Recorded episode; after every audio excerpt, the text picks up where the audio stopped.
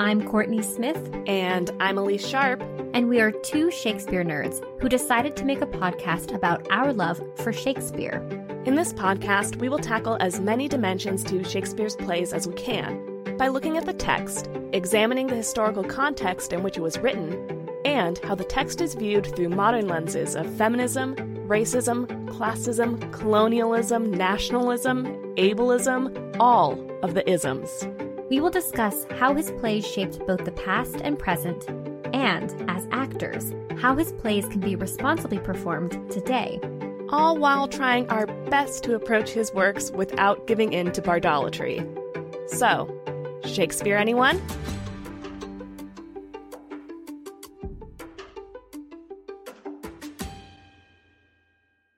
Hi, listeners. It's Kourtney here. If you are listening to this episode after 2023, you might be wondering who is this Korey Leigh Smith host? When we started this podcast, I went by that stage name, Korey. I've chosen to leave my stage name, and as you know, I now go by Kourtney. But before you enjoy past Elyse and past Kourtney's episodes in our back catalog, I wanted to clarify the name switch. Now that I've set that straight, I invite you to sit back, relax, and enjoy the episode. Hello, listeners. This is Kourtney. Elyse and I are so thrilled to continue bringing episodes of Shakespeare Anyone to listeners like you for free. We do this out of our love for Shakespeare, theater making, scholarship, and decentering dead white men. We put a lot of hard work into research, recording, editing, and generally producing a podcast. With that said, I'm here to remind you all that we have a Patreon page if you want to support our current work and our future goals that we believe Patreon will help us achieve. We've created a variety of support levels and continue to create exclusive bonus content for our patrons on a monthly basis. Our bonus content so far includes Shakespeare Stuff We Loved This Month posts, where we share the Shakespeare related products we are obsessing over. Not only that, but we already launched bonus episodes. One is an extension on our conversation with Dr. Simone Chess about John Lyly's Galatea and early modern trans studies. And the second is a conversation with special guest Stephanie from Protest Too Much podcast, in which we review Joel Coen's Macbeth starring Denzel Washington and Frances McDormand. Elyse and I also discuss Shakespeare adjacent content like movies, TV shows, books, to name a few, and share those conversations exclusively to Patreon. These are incredible conversations you can unlock as a patron. We also have plans for additional bonus episodes, including more special guests, more film reviews, and even an Ask Us Anything. Distinguished patrons even receive exclusive voting power and snail mail. If you would like to join us and support the production of this podcast, or just check out the Shakespeare themed names we've given the support levels, head to patreon.com slash shakespeareanyone. The link will also be in our episode descriptions. And if you like what you hear, Elyse and I would greatly appreciate it if you could rate, review, and follow us on Apple Podcast and Spotify. Your review might even make it on an episode. When you're done, be sure to follow us on Instagram and Twitter, and then tell a friend. Word of mouth is our best form of advertisement. Thank you for listening, and all of the support you give us and the podcast. Now, onto the episode. Welcome to another Shakespeare Anyone mini episode. In these mini episodes, we'll be exploring topics that are related to Shakespeare but aren't necessarily connected to whatever play we've been discussing. And they're mini because, well, they're shorter than our other episodes. They're like quartos if the regular episodes are folio editions. In today's episode, we'll be covering the four humors. Quick warning we will be discussing some bodily functions and historical medical practices in today's episode, so listen with caution if these topics aren't for you.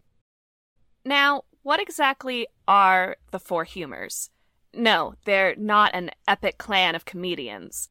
They're actually an antiquated medical theory that attempted to explain the human body as well as disease, psychology, habit, and personality at a time when doctors and physicians were trying to figure out why our bodies and minds functioned as they do. The four humors are blood, yellow bile, black bile, and phlegm. They are the four internal juices that have to be in perfect balance for a perfect body, mind, and mood. And Shakespeare references these humors a lot. Here are just a few examples. Blood makes one sanguine, or happy, lucky, and lustful, which is a pretty good description of Falstaff, or as Prince Henry describes him in Henry IV, Part 1, Act 2, Scene 4, this sanguine coward, this bed presser, this horseback breaker, this huge hill of flesh. In this line, Prince Henry is basically using the word sanguine to describe Falstaff as an extrovert. Being described as sanguine tells the audience that Falstaff is so happy and excitable that he's reckless. Yellow bile makes one have a choleric or angry, irritable temperament and is referenced in Cymbeline, Act 2, Scene 5. This yellow Iachimo in an hour was not, or less at first. In this line, Posthumus Leonatus describes another character, Iachimo, of having too much yellow bile, making him choleric or short tempered.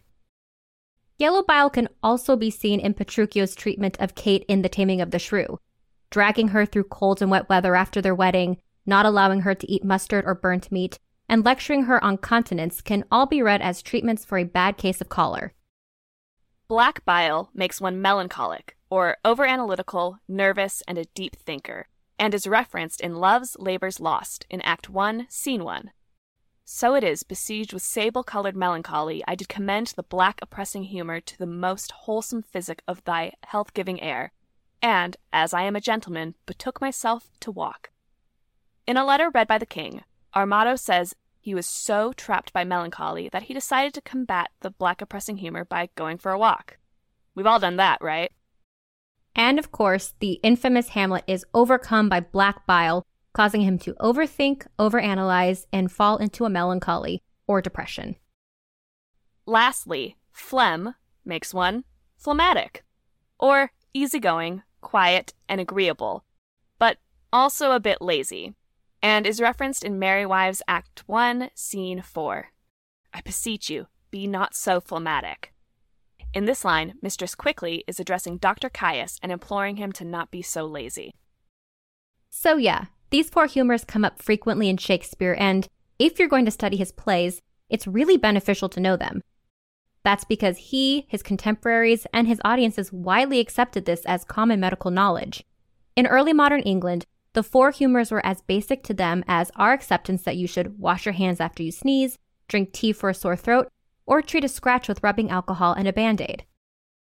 The four humors is also referred to as humorism, the humoral theory, and humoralism. And like we said, it was a medical, and now you can't see it, but there's definitely air quotes being used here, theory that was used to explain disease, psychology, habit, and personality for over 2,000 years. Yes, 2,000.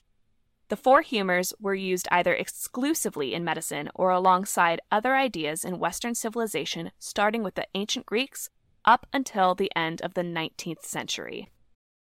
The four humors trace their origins back to the Aristotelian biology and physics. The first codified mention of the theory of the humors can be found in the Hippocratic Corpus, a collection of 60 medical works associated with the ancient Greek physician Hippocrates, who is considered the Greek father of medicine. The specific section that details the humors is On the Nature of Man and is attributed to Polybus, Hippocrates' student and son in law. In this text, the author ties the four humors to seasons of the year and stages of life. Blood is warm and humid, like springtime. Yellow bile is hot and dry, like summer. Black bile is dry and cold, like autumn. And phlegm is cold and wet, like winter. And as for stages of life, he doesn't really get too into that. But according to the treatise, health is primarily that state in which these constituent substances are in the correct proportion to each other, both in strength and quantity, and are well mixed.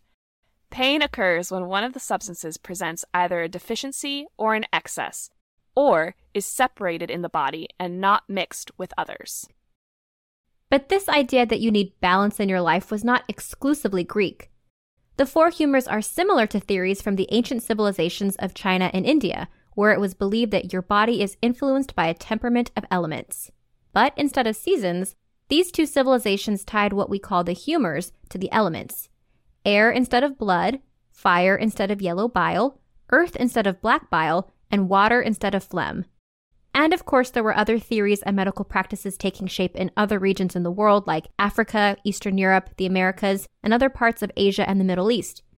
However, this mini episode is dedicated to the Western European centric four humors as it pertains to William Shakespeare and his part of the world. So, alas, that is a topic for another podcast. Moving right along, in the second century, the Roman physician and philosopher Galen wrote a commentary on On the Nature of Man, where he expanded the theory. He connected the humors to stages of life and the elements, and established the frame of the idea that the humors could influence a person's character. He wrote with absolute certainty that the four humors was complete fact and was incredibly successful at nitpicking at his opponent's theories. He was such a successful doctor that he became the empress physician in the second century CE. While his addition to the four humors was game changing, it wasn't until several centuries later that the humors and their effect on character would be further developed into the four temperaments sanguine, bilious or choleric, melancholic, and phlegmatic. In other words, the language we often hear in Shakespeare. According to Noga Arikha, visiting fellow at the Institut Jean Nicod in Paris, Galen's medical analysis of the humors was expanded to explain our temperament. And everyone is born with a different temperament. But our temperament is not permanent, it can change. Different times of the day correspond with a different humoral state. Men and women have different humoral complexions, Children's brains are supposed to be warm and moist, which accounts for their ability to learn. And according to David Wootton, anniversary professor of history at the University of York, animals, plants, and minerals were also identified as having specific temperaments. For example, cats were melancholic, so Elizabethan cats are usually depicted miserably due to their melancholy. We don't see any major changes in the four humors until the establishment of the first, and arguably most important, medical school, Scuola Medica Salernitana, in Italy during the 9th and 10th centuries. By the 13th and 14th century, many Western European universities incorporated the study of medicine into their curriculum. These schools were influenced by Arabic medical treatises from Sicily and North Africa that were translated into Latin and invigorated the teachings of Hippocrates, Galen, and others. But don't get us wrong, Galen's Four Humors was still the dominant concept taught in these institutions, and not much changes until the middle of the 15th century, right before our Tudor dynasty, when physicians begin to participate in careful anatomical dissection and begin to study the details of the construct of the human body. This ends up showing physicians that Galen, in a lot of details, is actually wrong. Shocking. But remember, we still have to give Galen credit for recognizing the fluids in our body. They just didn't function or work the way in which he, so self assuredly claimed.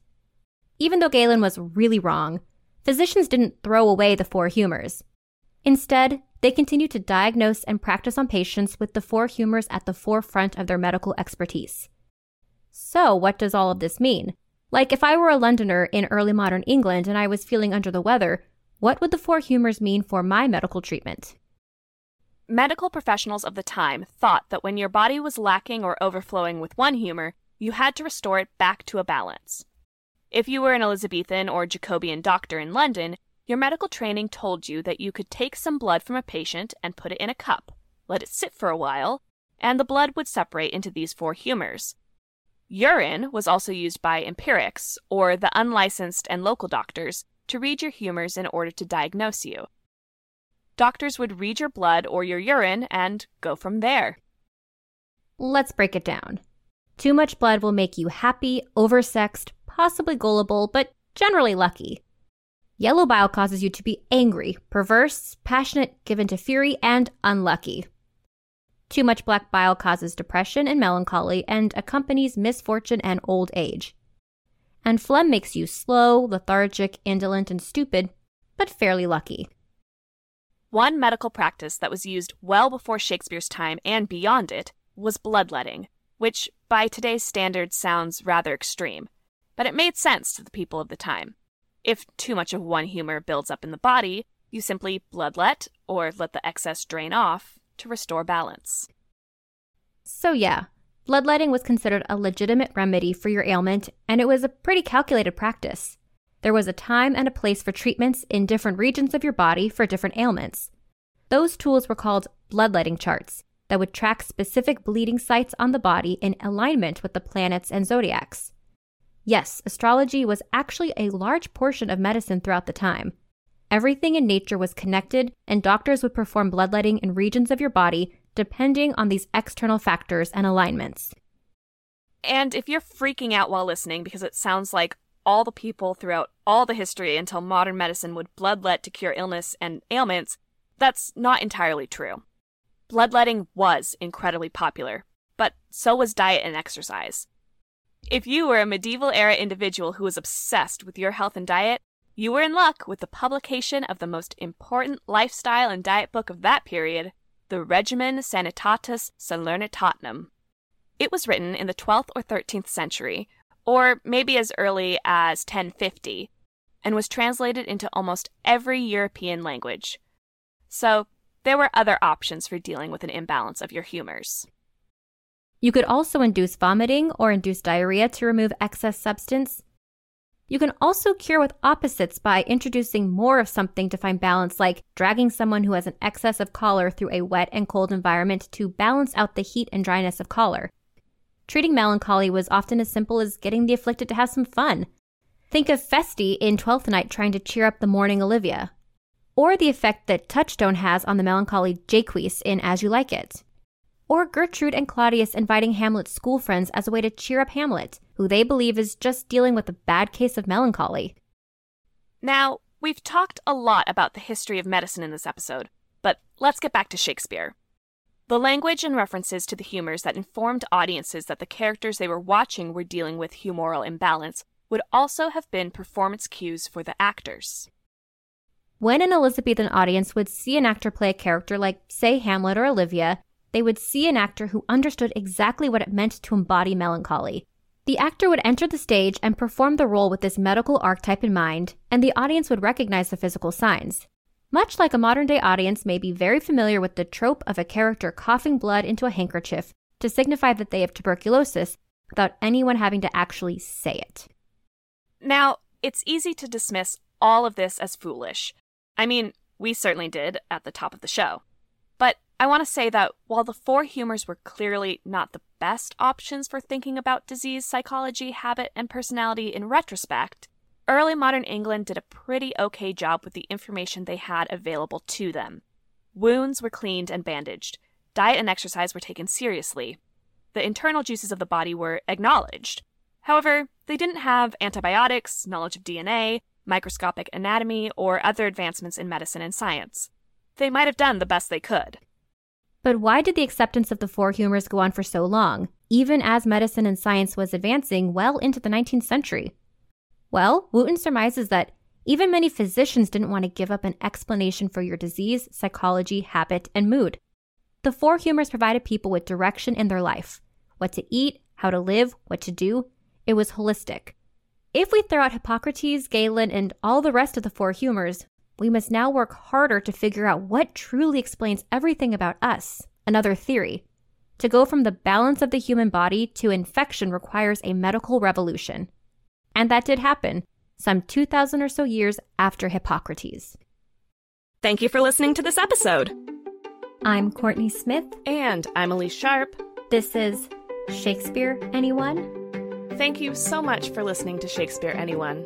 Works referenced in this episode are available in the episode description. Our theme music is Never Ending Minute by Sounds Like Sander. If you would like to support us, it would help us out if you would hit the subscribe button, like us, leave a comment, write a review, share us on social media, tell a friend about us, all the things. We'd appreciate it.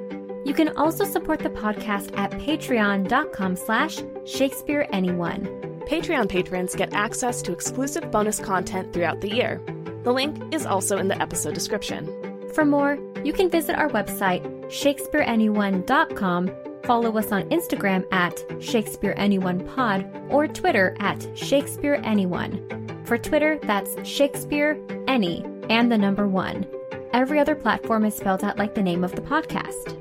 Now, because you listened all the way to the end of the credits, Here's a completely random Shakespeare quote for you.